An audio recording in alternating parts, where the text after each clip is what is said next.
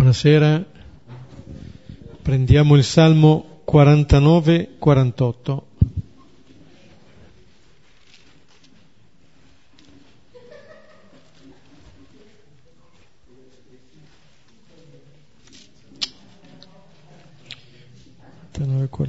lo preghiamo come sempre a due cori, lentamente. Nel nome del Padre, del Figlio e dello Spirito Santo. Ascoltate, popoli tutti, porgete orecchio, abitanti del mondo. Voi nobili e gente del popolo, ricchi e poveri insieme. La mia bocca esprime sapienza, il mio cuore medita saggezza. Porgerò l'orecchio a un proverbio, spiegherò il mio enigma sulla cetra perché temere nei giorni tristi, quando mi circonda la malizia dei perversi.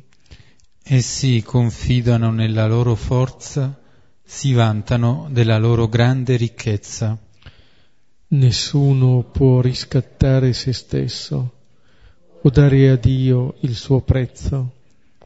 Per quanto si paghi il riscatto di una vita, non potrà mai bastare per vivere senza fine e non vedere la tomba. Vedrà morire i sapienti, lo stolto e l'insensato periranno insieme e lasceranno ad altri le loro ricchezze. Il sepolcro sarà loro casa per sempre, loro dimora per tutte le generazioni, eppure hanno dato il loro nome alla terra. Ma l'uomo nella prosperità non comprende, è come gli animali che periscono. Questa è la sorte di chi confida in se stesso, l'avvenire di chi si compiace nelle sue parole. Come pecore sono avviati agli inferi, sarà loro pastore la morte, scenderanno a precipizio nel sepolcro svanirà ogni loro parvenza, gli inferi saranno la loro dimora. Ma Dio potrà riscattarmi, mi strapperà dalla mano della morte. Se vedi un uomo arricchirsi, non temere, si aumenta la gloria della sua casa. Quando muore con sé non porta nulla ne scende con lui la sua gloria. Nella sua vita si diceva fortunato, ti loderanno perché ti sei procurato del bene. Andrà con la generazione dei suoi padri che non vedranno mai più la luce. L'uomo nella prosperità non comprende, è come gli animali che periscono. Gloria al Padre, al Figlio e allo Spirito Santo, come era nel principio, ora e sempre, nei secoli dei secoli. Amen. Salmo che ci invita a riflettere, a pregare sul, sul senso della vita e su che cosa vuol dire eh, la ricchezza. Comincia con... Eh, alcuni versetti dedicati a porre attenzione a quello che si andrà dicendo. Viene sottolineato e risottolineato l'importanza del, dell'ascoltare qualcosa che riguarda tutti, tutti i popoli, gli abitanti del mondo, cioè quello che si va dicendo riguarda ogni persona. E quello che cui vuole mettere in evidenza il salmista attraverso questa preghiera è un po' eh, dove poggiamo la nostra esistenza, dove cerchiamo e troviamo il senso della nostra esistenza, in che cosa confidiamo. Ecco, il salmista dice al versetto settimo che i perversi confidano nella loro forza si vantano della loro grande ricchezza. Ecco, può essere la, la ricchezza materiale, può essere appunto un'altra forma di ricchezza, ma è ciò che li lega a sé, ciò che ci lega a noi, qualcosa che ha a che fare con noi stessi, che non ci fa guardare altrove. Eppure dice che nessuno può riscattare se stesso, cioè che il senso della nostra vita lo riceviamo, non siamo noi i padroni della nostra vita. E quei versetti dall'8 all'11 è, è renderci conto di quella che è la nostra vita, di mantenere i piedi per terra, di sapere che siamo destinati a riconsegnare questa vita, che tutto non si esaurisce qui, è il non assolutizzare quello che viviamo. Vedrà morire i sapienti, lo stolto e l'insensato periranno insieme. Ecco quella che è la fragilità eh, della nostra vita, però c'è un, c'è un duplice rischio per chi non si accorge di questo, cioè che non solo eh, questa vita la riconsegneremo, ma dice il salmista che se noi ci lasciamo prendere dall'affanno per la ricchezza, dal dominio delle cose, il rischio è che non viviamo nemmeno questa vita. L'uomo nella prosperità non comprende. Quello lo dice al versetto 13, lo ripeterà alla fine del Salmo. È come gli animali che periscono, come gli animali che si abbattono. Che cosa vuol dire qui? Vuol dire che c'è una prosperità disordinata che è una prosperità menzognera, che pensa di mostrarci una realtà quando invece ci mostra qualcosa di diverso e non ci fa comprendere.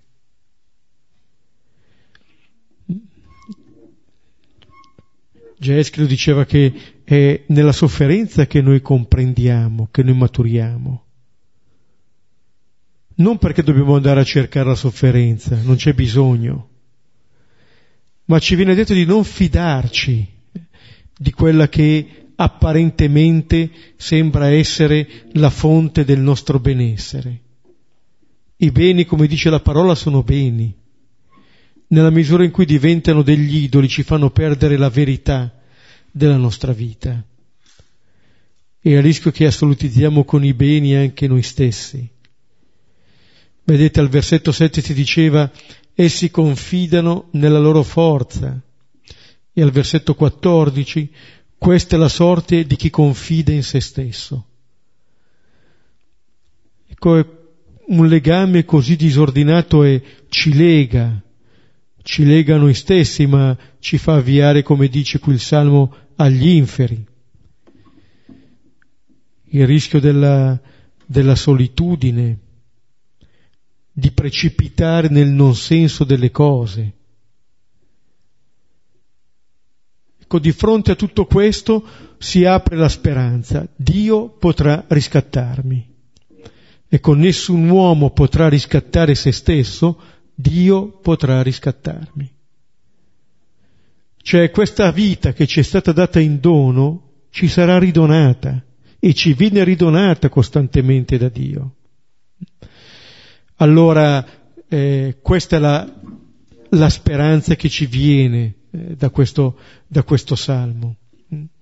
Insieme anche a una sapienza, la sapienza di chi sa che cos'è questa vita, nella sua bellezza e anche nella sua fragilità.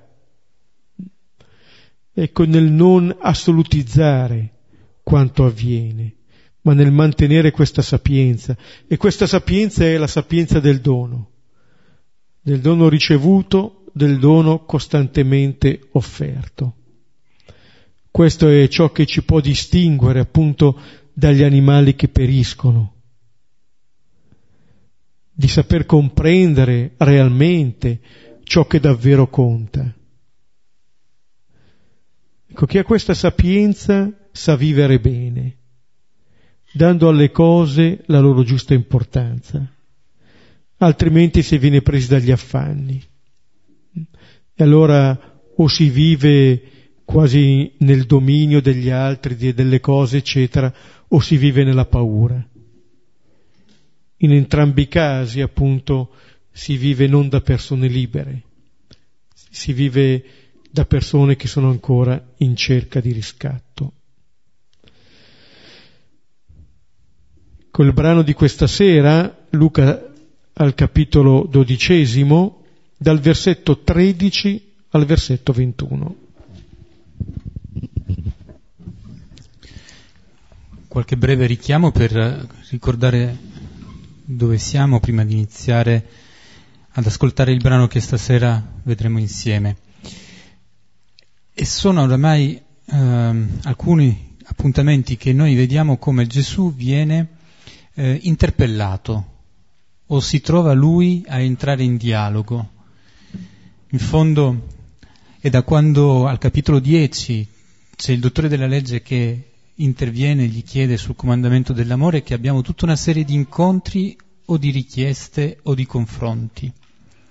Perché dopo il dottore della legge c'è Marta e Maria, dopo c'è la richiesta dei discepoli, insegnaci a pregare, e poi ci sono tutti i fraintendimenti con, uh, da chi proviene la sua autorità.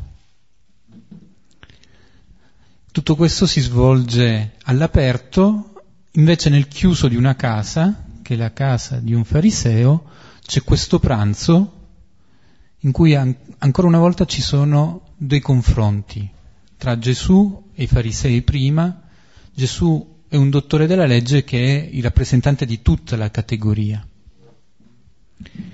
Dopo questo pranzo ritorniamo fuori all'aperto, la grande folla, e Gesù si rivolge ai suoi e li istruisce, li mette in guardia, li mette in guardia a non ritrovarsi eh, malati dello stesso male dei farisei, che è l'ipocrisia. Tutta una serie di incontri, una carrellata di persone che incrociano il cammino di Gesù, in cui possiamo dire che eh, Gesù agisce come un medico, il quale nell'incontrare questi uomini e queste donne li aiuta a riconoscere la malattia che hanno, una malattia che molte volte è eh, evidente, altre volte è una malattia da cui guardarsi, a cui stare attenti, come nel caso dei discepoli. Fa la diagnosi. Fa la diagnosi ed dà però anche l'indicazione di quale è la terapia possibile. E questo accade sia nel, can- nel caso degli incontri che si svolgono in un clima amichevole, sia quando ci sono degli incontri che sono nel segno invece di un confronto, di un voler mettere alla prova di un voler tentare far cadere Gesù. In ogni caso c'è da parte di Gesù l'agire su un piano che è diverso da quello delle intenzioni dei suoi interlocutori ed è il piano di andare a cogliere subito quella che è la radice più profonda del disagio, la radice più profonda dell'insofferenza, del male, per, per, per togliere quello, perché nel momento in cui si toglie questo si taglia dalla radice quello che è l'albero che porta i frutti cattivi, allora si può guarire. Vedremo come questo poi si realizza nell'incontro che tra poco ascoltiamo. Luca 12, 13, 21. Ora gli disse un tale dalla folla, Maestro, di a mio fratello di dividere con me l'eredità. Ma egli disse, Uomo, chi mi costituì giudice o divisore su di voi? Ora disse loro, guardate di custodirvi da ogni cupidigia, perché anche se uno è nell'abbondanza, la sua vita non è dalle cose che ha. Ora disse una parabola dicendo loro, a un uomo ricco fruttò bene la terra, e parlava a se stesso dicendo, che farò? poiché non ho dove raccogliere i miei frutti. E disse, questo farò, abbatterò i miei granai e più grandi costruirò, e raccoglierò lì tutto, il grano e i beni miei. E dirò alla mia anima, anima, hai molti beni in deposito per molti anni, riposa, mangia, bevi, godi. Ora gli disse Dio, stolto, in questa notte richiederanno a te la tua anima. ora quanto preparasti, di chi sarà? Così è chi tesorizza per sé e non arricchisce verso Dio. Il salmo che abbiamo pregato all'inizio ci, ci mette veramente bene in situazione e ci fa vedere come questo episodio che Gesù ha vissuto e la risposta che ha dato um, non è certo un qualcosa di estemporaneo. La questione delle ricchezze e di dove mettiamo poi il nostro cuore attraversa la storia dell'uomo dall'inizio e la sapienza della, della Bibbia, la, espressa anche dal salmo che abbiamo pregato insieme, non fa altro che ribadire come ehm, ci sono degli elementi che sono stati capiti sul modo in cui è più opportuno vivere il rapporto con le ricchezze.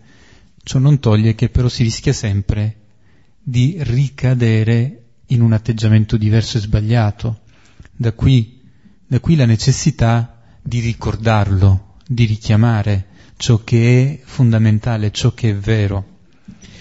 E in questo episodio quindi incontriamo eh, un uomo, un uomo qualunque, che però diventa immagine di noi tutti, di ogni uomo e di ogni donna, e immagine di quella che è la questione legata al rapporto con i beni, le ricchezze, in stessi in senso stretto, ma anche in un senso più ampio, quelli che sono le cose su cui facciamo affidamento, le cose su cui noi ci ritroviamo a, a mettere eh, il nostro fondamento. E così come con i farisei prima, con i dottori della legge, ancora una volta Gesù fa lo stesso tipo di operazione, perché è il suo modo di essere maestro, aiutarlo ad andare al di là di quella che è la domanda che lui pone, al di là di quello che è il, la questione che lui solleva, per fargli capire, e questo lo rivedremo poi nel corso del, della, dell'esame dei singoli versetti, come la questione che lui solleva va compresa alla luce della preghiera del Padre nostro.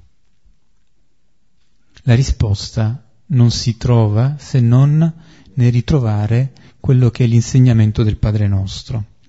E allora c'è da parte di Gesù un indicare qualcosa che non è eh, una risposta puntuale a una domanda posta, ma un qualcosa che eccede quello che viene chiesto, che spinge su un piano molto più ampio, molto più grande che in un certo senso dice ben di più rispetto a quello che veniva atteso, perché alla divisione risponde con una condivisione e alla dimensione di sicurezza per un futuro che mi costruisco restituisce a quest'uomo una prospettiva che è quella di un futuro che ha senso solo se vissuto non con il principio basto a me stesso.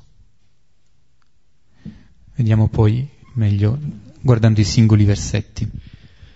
Versetti 13 e 14. Ora gli disse un tale dalla folla, Maestro, di a mio fratello di dividere con me l'eredità. Ma egli disse, Uomo, chi mi costituì giudice o divisore su di voi?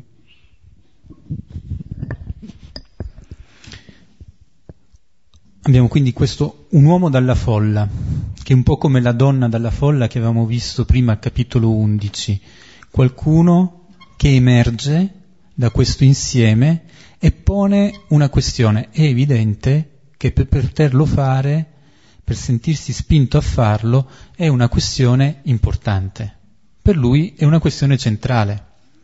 Così come la donna nel proclamare beato sentiva dentro di sé questa forza che la faceva, le faceva rompere tanti schemi al capitolo 11 per proclamare Gesù beato, così abbiamo quest'uomo che evidentemente è gravato nel suo cuore da questa questione ben precisa.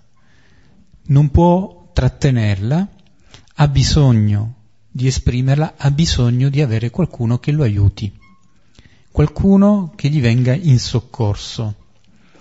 E in questo senso il fatto che eh, nell'arco di pochi versetti per due volte abbiamo che dalla folla qualcuno prende la parola e che Luca lo racconta in questo modo, è anche un modo molto forte, molto bello di mettere in evidenza come Gesù sia possibile raggiungerlo, sia possibile interrogarlo, non sia una figura distante, non sia qualcuno che è separato da, dai discepoli che potrebbero diventare come sorte di guardie del corpo, che fanno da filtro Alcune volte negli, nei Vangeli questo è successo anche, che hanno allontanato i bambini. Questo penso che sia qualcosa di importante che nei Vangeli è sottolineato. Gesù si lascia avvicinare, Gesù si lascia interrogare e in questo senso non ha paura di essere il destinatario anche delle questioni più spinose, più difficili, più strambe. Ah, come in questo caso. Quest'uomo dalla folla prende la parola e gli dice, Maestro, di a mio fratello che divida con me l'eredità. Intanto lo chiama maestro e maestro è il titolo che riconosce un'autorità. Maestro era anche il modo in cui il dottore della legge si era rivolto a lui quando sia al capitolo decimo che al capitolo undici gli avevano posto delle domande. Maestro, quindi sì, c'è un rispetto che gli viene dato, però vediamo che nel dare il rispetto di chiamarlo come maestro non sempre poi effettivamente segue una uh, vera libertà di cuore nel riconoscere in lui il maestro. Alle volte possiamo usare questo titolo sentire che viene usato nel Vangelo questo titolo eh, per rispetto formale. Formalmente gli si dà una parità di importanza, poi in realtà si agisce, si pensa e si cerca di fare eh, invece qualcosa di ben diverso che è da riconoscere in lui il maestro. Quindi diventa quasi una formula ambigua chiamarlo così, maestro. E cosa gli chiede quest'uomo? Gli chiede di fare come colui che divide, colui che spartisce. C'è da spartire un'eredità. Effettivamente al tempo era uno dei compiti dei maestri, dei rabbì, dei dottori della legge, perché sapevano qual era la legge e di fronte a delle situazioni in cui c'è un'eredità da dividere, la Torah dava anche le indicazioni su come dividerla.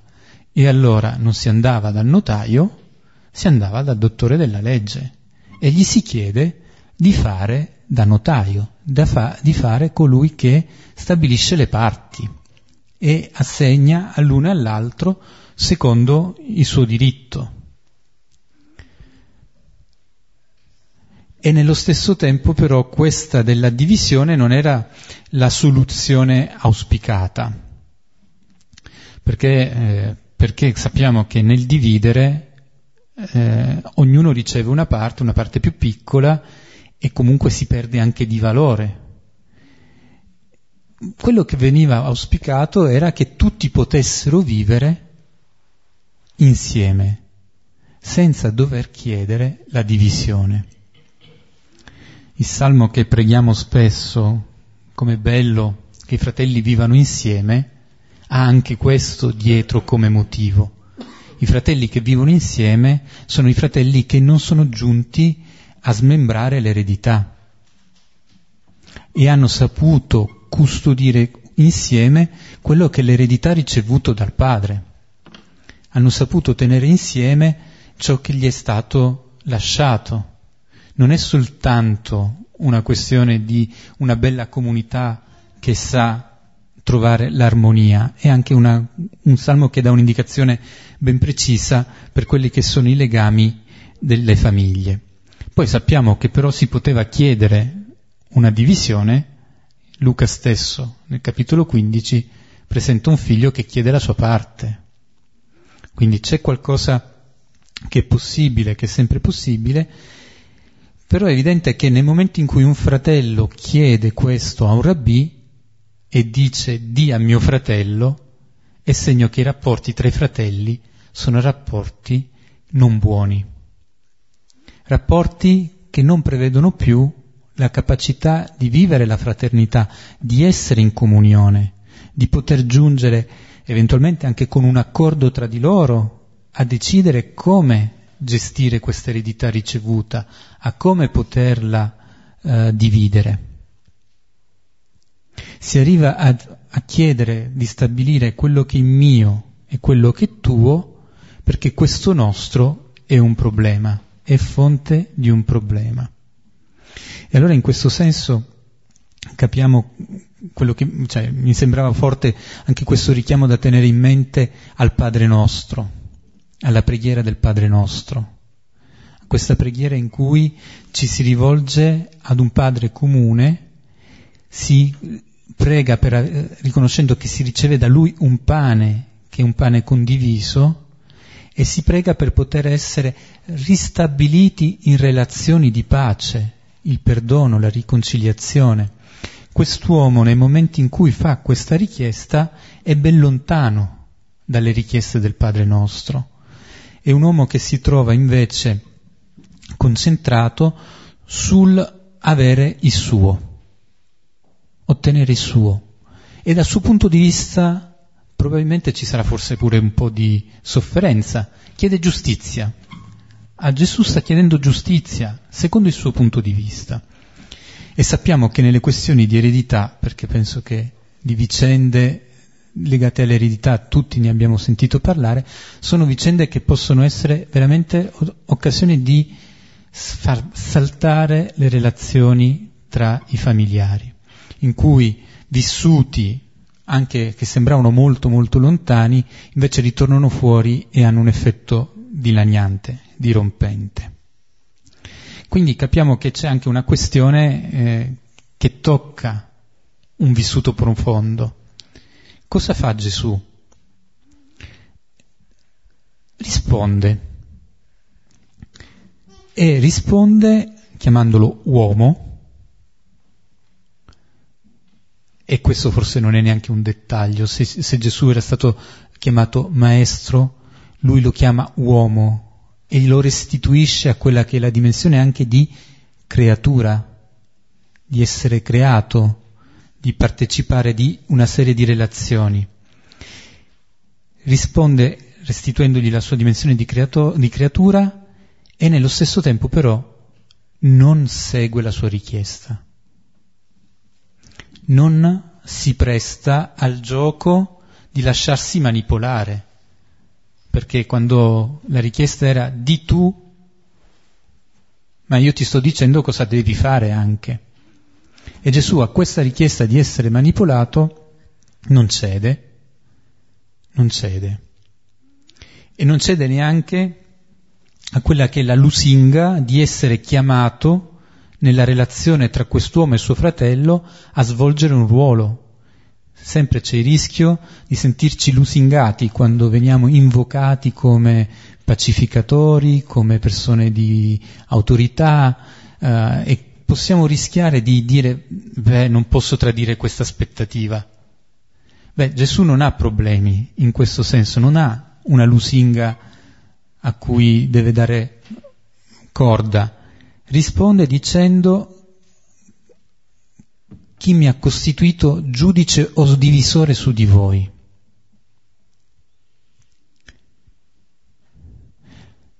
Chi mi ha dato questo compito? Non certo suo padre. Suo padre non l'ha chiamato a fare il divisore dell'eredità. Casomai l'ha chiamato a fare colui che ricostruisce un'eredità ricostruisce una casa, riconcilia chi è separato. Chiamato a dividere. L'unica cosa che il Signore ha diviso sono i pani perché ne avessero tutti in abbondanza. E ha fatto la condivisione, non la divisione, perché io posso affermare che questo è mio e quello è tuo. Quindi Gesù vediamo che oppone questo, questo rifiuto netto e nel porre in questo rifiuto in qualche modo sta anche contrastando la logica del possesso di questi beni. E vedremo poi verso quale logica apre, quale altro modo di comprendere i beni importanti ci fa capire con il seguito del suo intervento. Questa persona appunto parla della folla, in genere si dice che i panni sporchi si lavano in famiglia, questo spiattella davanti a Gesù, davanti a tutta la folla, quanto sta avvenendo eh, tra lui e suo fratello, e con un intervento eh, che ha qualche analogia con quello che abbiamo visto tra due sorelle, quando Marta interviene e dice Maestro, dille che mi aiuti, dove appunto c'è sempre da parte di qualcuno eh, la presunzione di insegnare al Signore e al fratello alla sorella che cosa sia giusto fare. Allora prendere in questo caso Gesù e farlo intervenire contro l'altro. È un modo in cui eh, si rimprovera l'altro e si rimprovera anche eh, Gesù. E mh, mm, questo che, mh, mm, eh, che mette in luce questo, questo fratello, eh, oggi nella la prima lettura della liturgia ambrosiana presentava l'inizio del conflitto di Genesi 13 tra Abramo e Lot, eh, dove i beni scatenano questa lotta. I beni per sé sono cose buone, ma appunto vissuti in questo modo dividono e, e appunto allontanano eh, le persone. E Gesù, appunto, diceva rifiuta di sposare questa logica. E, e mh, rifiutando questo, eh, dice a questa persona che non si assume una responsabilità che è della stessa persona. Cioè questa responsabilità non può essere delegata, non si può prendere Gesù e fargli dire delle cose che io dovrei dire. Io devo prendere posizione, non posso prenderlo e giocarlo contro qualcun altro. Perché se comincio a chiedermi chi ha torto, chi ha ragione, appunto non andrò molto avanti, perché sia l'uno che l'altro sono eh, tutti e due guidati da una stessa logica. Ecco allora che eh, Gesù comincia a rispondere a questa persona e poi continua. Versetto 15. Ora disse loro, guardate di custodirvi da ogni cupidigia, perché anche se uno è nell'abbondanza, la sua vita non è dalle cose che ha. Gesù continua e continua allargando la platea dei suoi destinatari, non è più soltanto quest'uomo, perché parla a loro, a quelli che erano lì, parla evidentemente anche ai discepoli. E quello che loro dice è simile a quello che aveva detto ai discepoli quando li aveva invitati a guardare, guardarsi dall'ipocrisia. Se l'ipocrisia poteva essere una, un'insidiosa malattia che può colpire coloro che come i farisei, come i dottori della legge, come i discepoli, sono coinvolti in modo molto forte e hanno una responsabilità di servizio nella comunità religiosa, qui viene detto qualcosa che è invece un virus che può colpire ogni uomo e ogni donna, la cupidigia. Questa brama di accumulare, di sommare un bene dopo l'altro, di continuare ad aggiungere questa smania di avere sempre di più, che non è tanto l'avarizia. Avarizia uno potrebbe essere avaro avendo anche pochissime cose. La cupidigia non è l'avarizia, è proprio invece questa tendenza a aggiungere, aggiungere, aggiungere ancora e ancora di più. E Gesù dice di guardate di custodirvi, state attenti, state lontani, non rischiate di finirvi dentro. Perché anche se uno è nell'abbondanza, la sua vita non dipende da ciò che possiede. Allora, l'abbondanza, parlando della cupidigia prima, è evidente che sia l'abbondanza delle cose che si possiedono. E in questo modo Gesù sta smontando quella che potrebbe essere un'idea condivisa secondo cui, ebbene, il mio essere, la mia esistenza dipende da ciò che ho, da quello che mi sono procurato attraverso la mia attività e che questo che va a definire ciò che sono e ciò che valgo e ciò che posso essere apprezzato nei confronti degli altri. Ma allora, se il Signore eh, dice che non è nell'abbondanza di questi beni che si definisce ciò da cui dipende la nostra vita, la domanda che si pone allora è ma allora, che cos'è che determina il fondamento della nostra vita? Da che cosa dipende la nostra vita? Se l'abbondanza non è una garanzia, qual è la garanzia? In quale luogo, in quale persona, in quale realtà posso mettere la mia garanzia? Facendo questa affermazione Gesù sta lanciando davanti ai suoi ascoltatori una grande domanda, che diventa anche la domanda, voi su cosa fate poggiare la vostra esistenza? Da che cosa la fate dipendere? E vedremo poi come nella parabola porta avanti e aiuta chi lo ascolta a trovare una risposta. In questo modo Gesù eh, va in profondità nella risposta, non risponde direttamente alla questione che gli è stata posta, ma la fa esplodere questa domanda, in un certo senso eh, eh, mette in gioco anche colui che gli ha fatto quella domanda.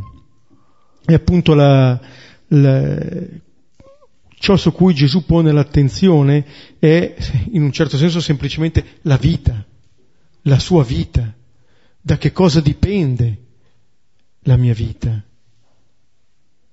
e che sorta di relazione anche per esempio con le cose.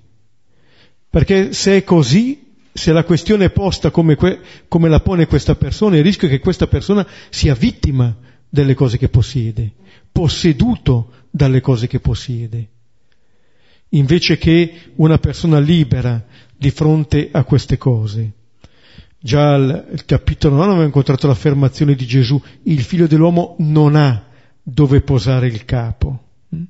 Ma il fatto che la, la vita non, non è dalle cose che ha, va ancora più in profondità al capitolo decimo, al versetto 20, quando erano tornati 72, eh, che erano tutti contenti per ciò che avevano compiuto, e Gesù gli ha detto, sì, ho visto Satana cadere dal cielo, però non rallegratevi perché i demoni si sottomettono a voi. Cioè nemmeno questa è la nostra ricchezza. Nemmeno nelle cose buone che facciamo, non solo nei beni, ma nemmeno nelle cose buone che facciamo siamo chiamati a confidare. Non perché non siano buone, ma perché c'è qualcosa di molto più radicale che sostiene la nostra vita, che dà senso alla nostra vita, che ci può far essere davvero persone libere perché ci libera dal di dentro, ci libera in radice. Versetti 16 e 17. Ora disse una parabola dicendo loro, a un uomo ricco fruttò bene la terra e parlava a se stesso dicendo, che farò, poiché non ho dove raccogliere i miei frutti. Allora ci ritroviamo con questa parabola che come sempre aiuta, mettendosi nella situazione, a fare quel passo in più che rischiamo no, di non riuscire a fare fin tanto che restiamo imprigionati nel nostro modo di ragionare. E la parabola che viene raccontata da Gesù è quella di, di un ricco, di un ricco proprietario terriero, come potevano essercene diversi nella Terra Santa del tempo, nella Palestina del tempo, a cui il raccolto va molto bene. Quindi in una situazione di abbondanza, perché già ricco, e di sovrabbondanza, perché particolarmente benedetto dalla veramente prosperità di questo raccolto. Non sappiamo come sia arricchito, il Vangelo non ce lo dice, sappiamo sicuramente che questo raccolto deve essere stato frutto della sua abilità, della sua capacità di saper badare a questo terreno, ma non solo. Che un raccolto possa andare bene non dipende soltanto dal fatto che siano state poste in essere tutte le cose necessarie perché il raccolto possa andare bene da parte del contadino o da parte del ricco proprietario terriero, c'è una componente di incertezza che non può controllare. E invece quest'uomo cosa dice? Che farò poiché non ho dove raccogliere i miei frutti. Che cosa può fare un uomo di fronte a un raccolto sovrabbondante? Certo, si può preoccupare come poter custodire questo raccolto, però forse potrebbe anche ringraziare per questo raccolto, stupirsi per la sua abbondanza. Ci sono diversi modi di reagire e i modi di reagire dicono forse molto del modo in cui quest'uomo vive e pensa di fronte a raccolto sovrabbondante, la sua preoccupazione è dover raccogliere la cupidigia, l'accumulare, il trattenere, che cosa? I miei frutti. Ora, è vero, sono i frutti del suo campo, però i miei frutti nel racconto di Signore, di Gesù, assumono questa connotazione proprio di un legame forte, esclusivo, quasi fossero da sempre suoi e merito esclusivamente suo. La parabola inizia mettendoci di fronte a quest'uomo che di fronte a questa sovrabbondanza ragiona nella logica del trattenere più che possibile.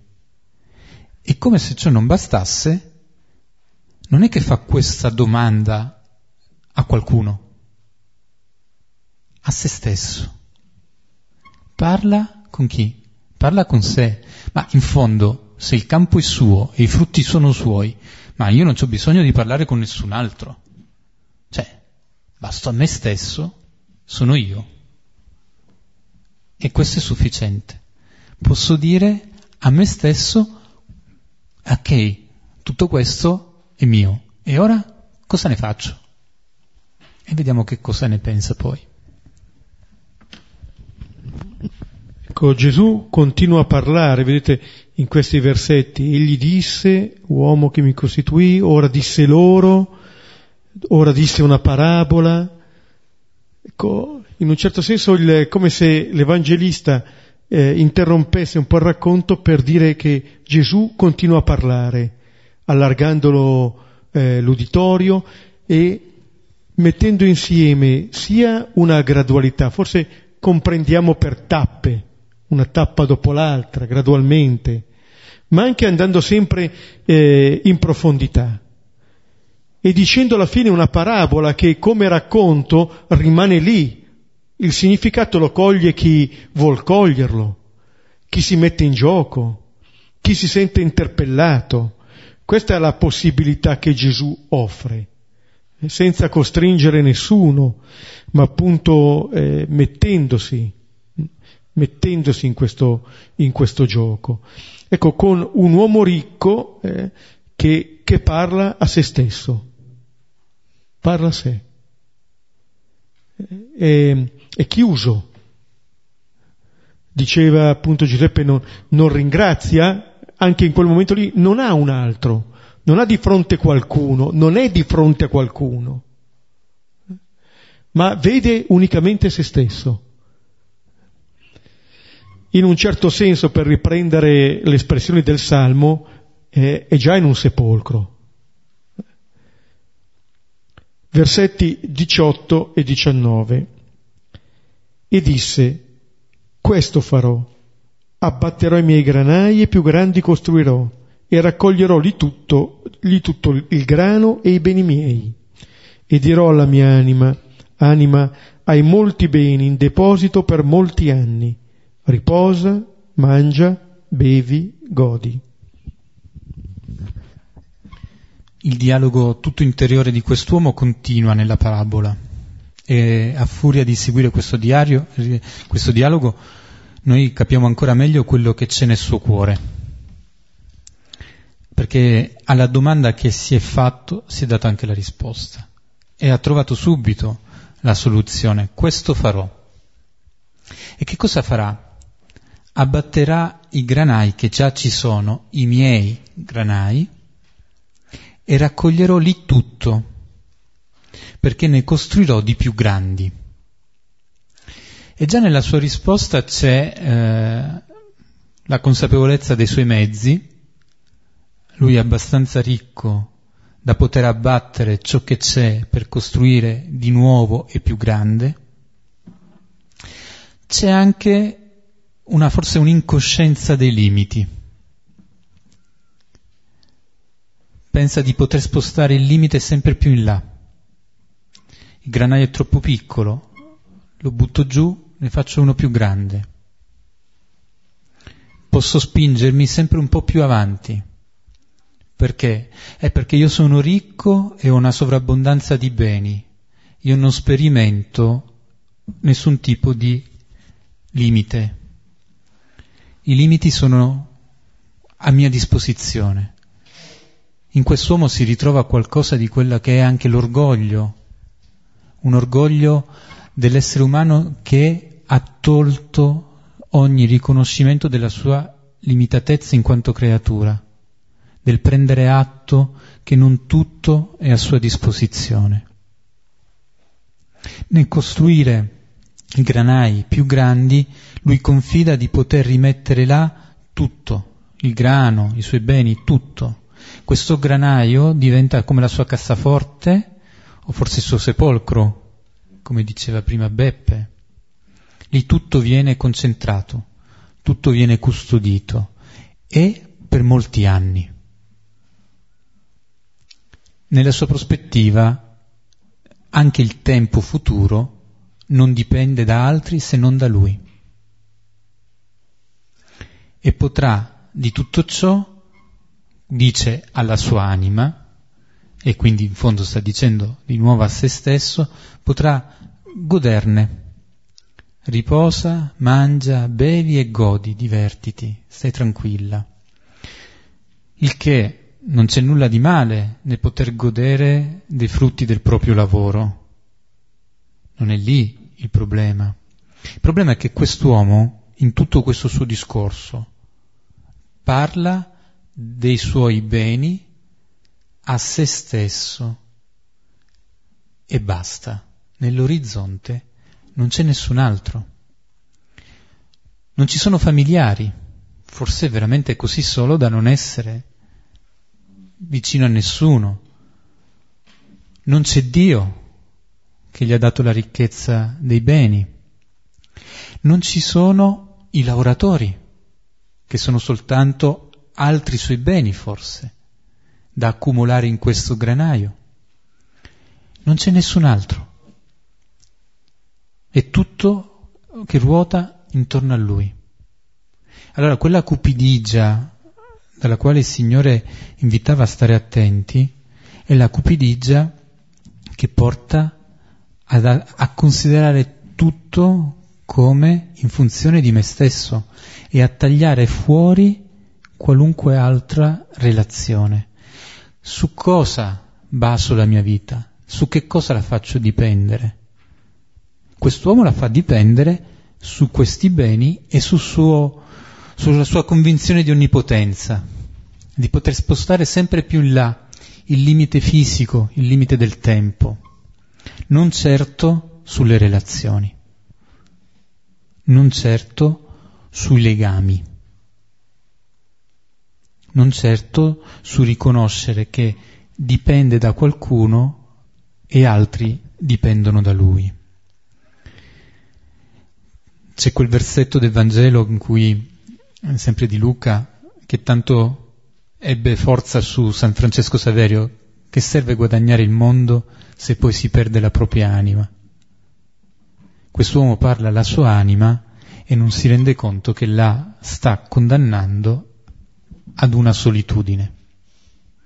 Non si rende conto che sta eh, condannando se stesso ad una vita che è una vita di solitudine, perché questa anche dimensione della mangiare, bere, godere ha senso se si è da soli? Eppure quest'uomo ragiona così.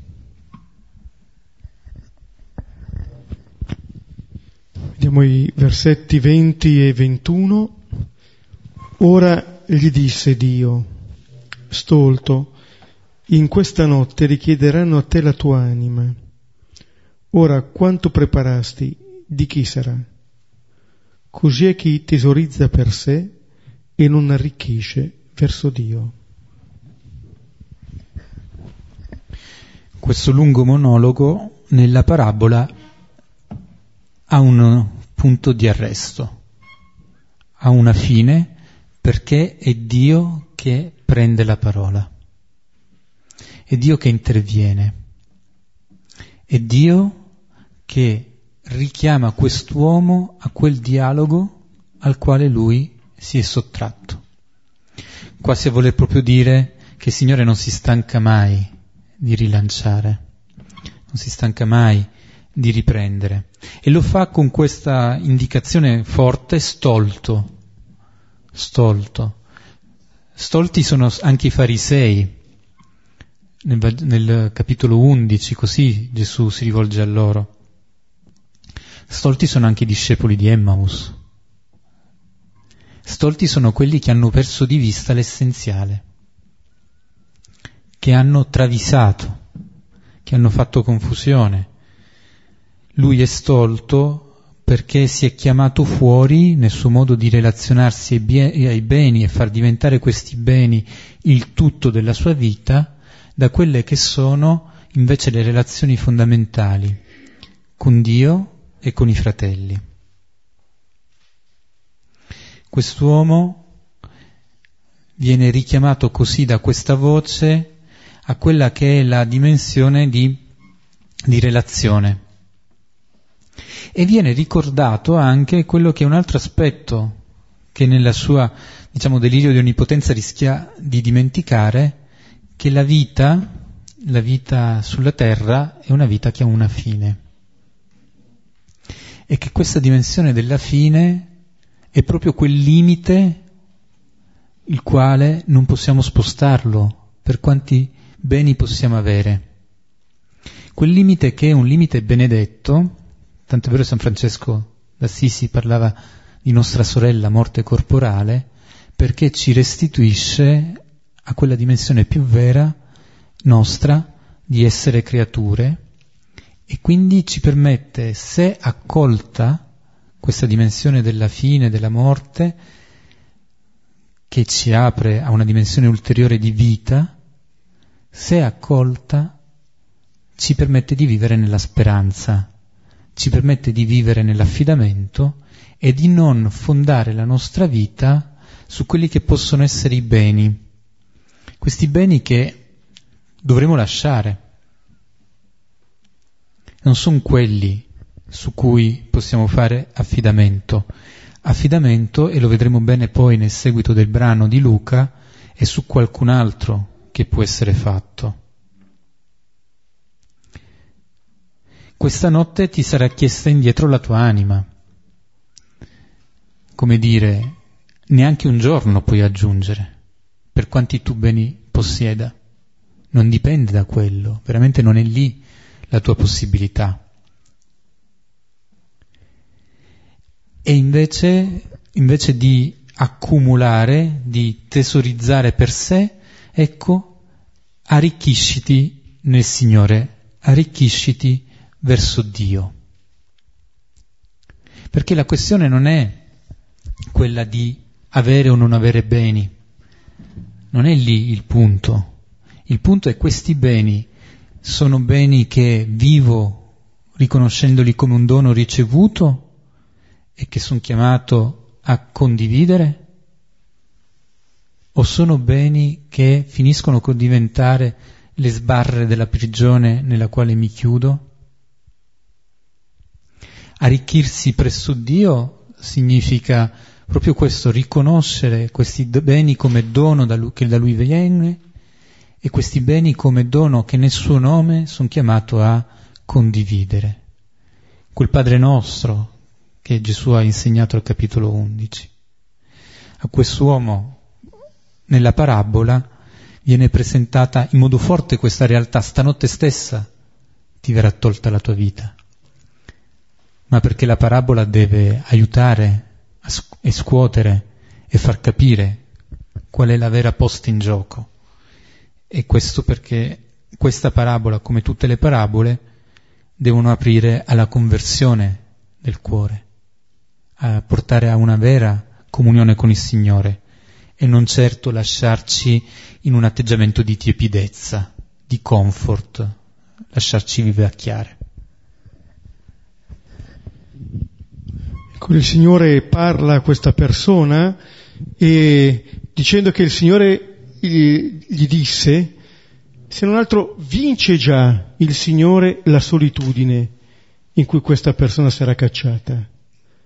Questa è una persona che parlava a se stesso, che anche per il futuro aveva quella prospettiva, dirò la mia anima solo, ricco e solo c'è qualcuno che appunto vince questa solitudine, c'è qualcuno che gli rivolge la parola.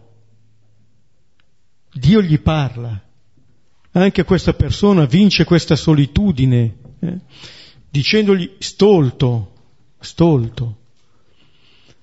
E lo dice eh, alla persona di questa parabola, ma anche il modo con cui il lettore che si riconosce in, questo, in questa persona ascolta eh, questa parola e in un certo senso scopre che non c'è bisogno di aspettare l'ultimo giorno, la sera prima, eh, per rendersi conto appunto di che cosa è questa vita. Allora questo, eh, le parole che il Signore rivolge a questa persona sono parole che vogliono aiutarci a vivere il presente, di fare delle scelte specifiche nel presente. Allora sapere appunto conoscere la fragilità di questa vita, ma sapere che anche siamo nelle mani di questo Signore. Ricordarci un po' che Lui ha cura della nostra vita, ricordarci della manna che giorno per giorno ci dà da mangiare, senza bisogno di accumulare. Ecco, chi accumula, cioè l'accumulo è veramente un peccato di mancanza di fiducia nel Signore che dà. E anche un privare altri. E anche quella domanda, quanto preparasti? Di chi sarà? Di chi sarà? Non c'è nessuno all'orizzonte di questa persona, nessuno. E allora aver assolutizzato queste cose, allora quello che Gesù propone, questo cammino in direzione del Padre, di Dio, Ecco, questa è la grande possibilità eh, che viene aperta. Ecco, che questa vita riabbia un senso, riconquisti un senso, che anche per questa persona eh, si possano aprire gli occhi. Vedete, è partito dall'essere messo in questione dall'uomo che dice di a mio fratello di dividere con me l'eredità. E forse questa persona per prima si sente dire stolto, su che cosa stai puntando l'attenzione. Appunto rischi un po' di costruire anche tu sulla sabbia. E allora ci fermiamo, rileggiamo il testo e condividiamo.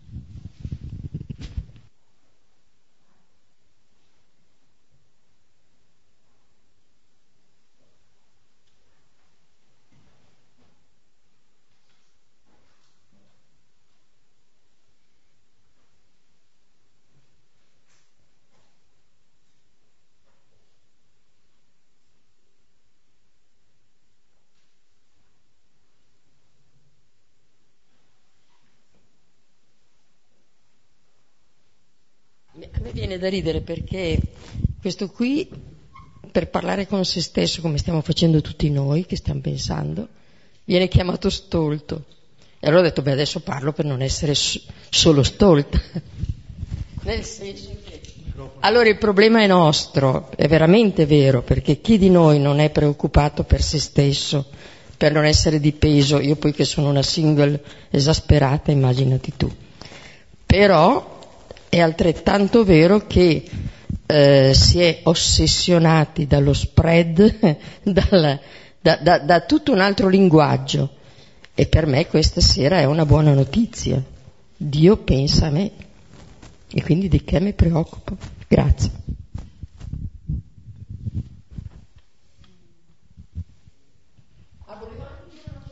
Forse non tutti lo sanno. Oggi ero in ospedale ad accompagnare una persona e ho potuto leggermi il Corriere dall'inizio alla fine, cosa che non succede mai.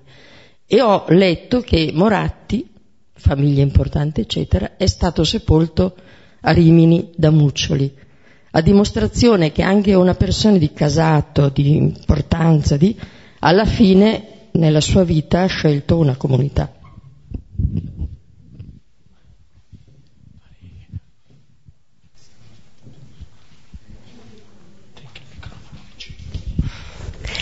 No, pensavo alla parola fratello, perché il, l'uomo um, usa la parola fratello eh, con una, un'eccezione, con un significato che, che, sta nel dividere, no? e quindi nel dividere e quindi poi porta alla solitudine. Lui ha un fratello, e, però se vuol dividere ognuno va per la sua strada. E vabbè, poi sappiamo invece come Gesù intende la parola fratello che, che sta con condividere. E, e, poi alla fine del brano, um, lui, eh, perché appunto è questo che non riuscivo a capire, invece adesso l'ho capito. Dice, e, e, così è, è di chi accumula tesori per sé, quindi pensa a se stesso e non arricchisce davanti a Dio. Dicevo cosa vuol dire arricchire davanti a Dio?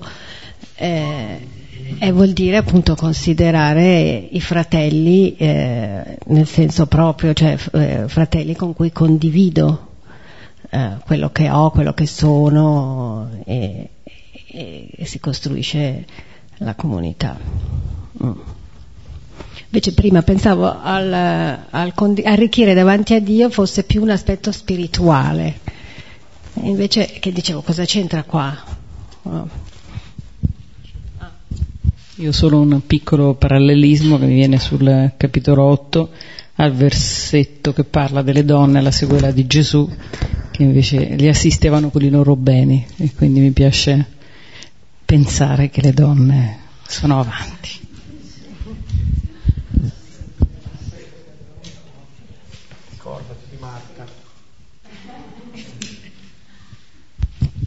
Sì, mm, mi ha fatto riflettere molto il fatto appunto questa grossa eh, lotta tra l'accumulare, no? che è un po' quello che la nostra società ci agisce sulle nostre paure e quindi ci fa cercare di rendere forti tramite l'accumulare, no? ricchezze per noi e anche per, per gli altri, accumulare esperienze, accumulare, che ne so, trofei di vario genere, no? Quando invece appunto eh, la cosa che, la sensazione appunto che, che, che ho è che eh, ogni tanto, cioè spesso ci scordiamo che appunto quello su cui invece bisogna fare riferimento ce l'abbiamo già e è donato e molto lo cerchiamo questo accumulo senza veramente valorizzare eh, la cosa più importante che ci è già stata donata.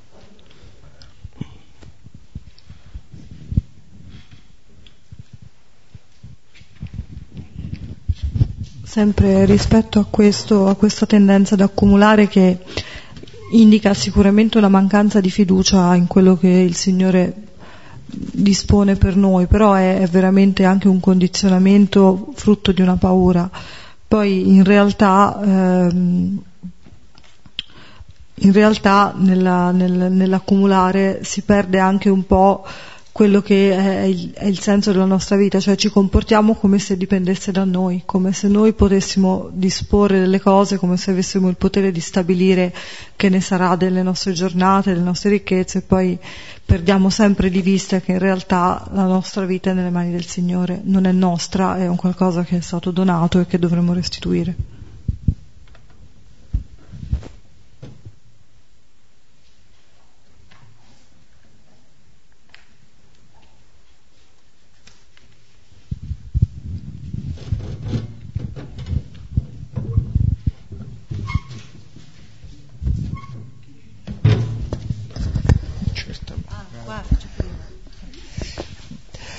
Eh, sì, mi sembra che quest'uomo abbia sbagliato tutte le relazioni, perché la relazione con se stesso, la relazione con le cose, la relazione con i fratelli, cioè questo ha, le relazioni tutte sbagliate, cioè non ne ha neanche una. E soprattutto eh, vedevo come questa non relazione, quest'uomo è già morto, quando gli dice stolto la tua vita verrà tolta, ma io pensavo ma che vita fa? in fondo è un uomo vivo ma morto, perché senza relazione con se stesso, senza una buona relazione con le cose, senza una buona relazione con i fratelli, sei già morto, anche se sei vivo. Quindi eh, in fondo questo era un modo accumulare per evitare quello che in fondo è anche quello che abbiamo dentro noi, che è il tabù della morte. Noi accumuliamo e facciamo questo per questa ragione, questa cosa ci fa paura. In realtà se facciamo questo siamo già delle persone morte, perché nostra, eh, il nostro essere umano è relazione con i fratelli, con le cose, col mondo e con se stessi. Mancando questo sei già morto, per cui questa, questa voce che ci dice stolto, ma tu domani potresti morire, adesso mi stavo domandando, ma l'importante è sentirsi vivi anche adesso, perché è vero che domani poi la vita ci potrà essere tolta, ma in queste cattive relazioni ce la togliamo già da soli.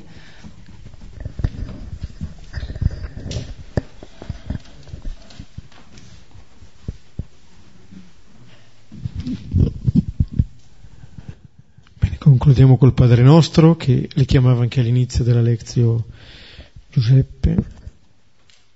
Padre nostro, che sei nei cieli, sia santificato il tuo nome, venga il tuo regno, sia fatta la tua volontà, come in cielo, così in terra.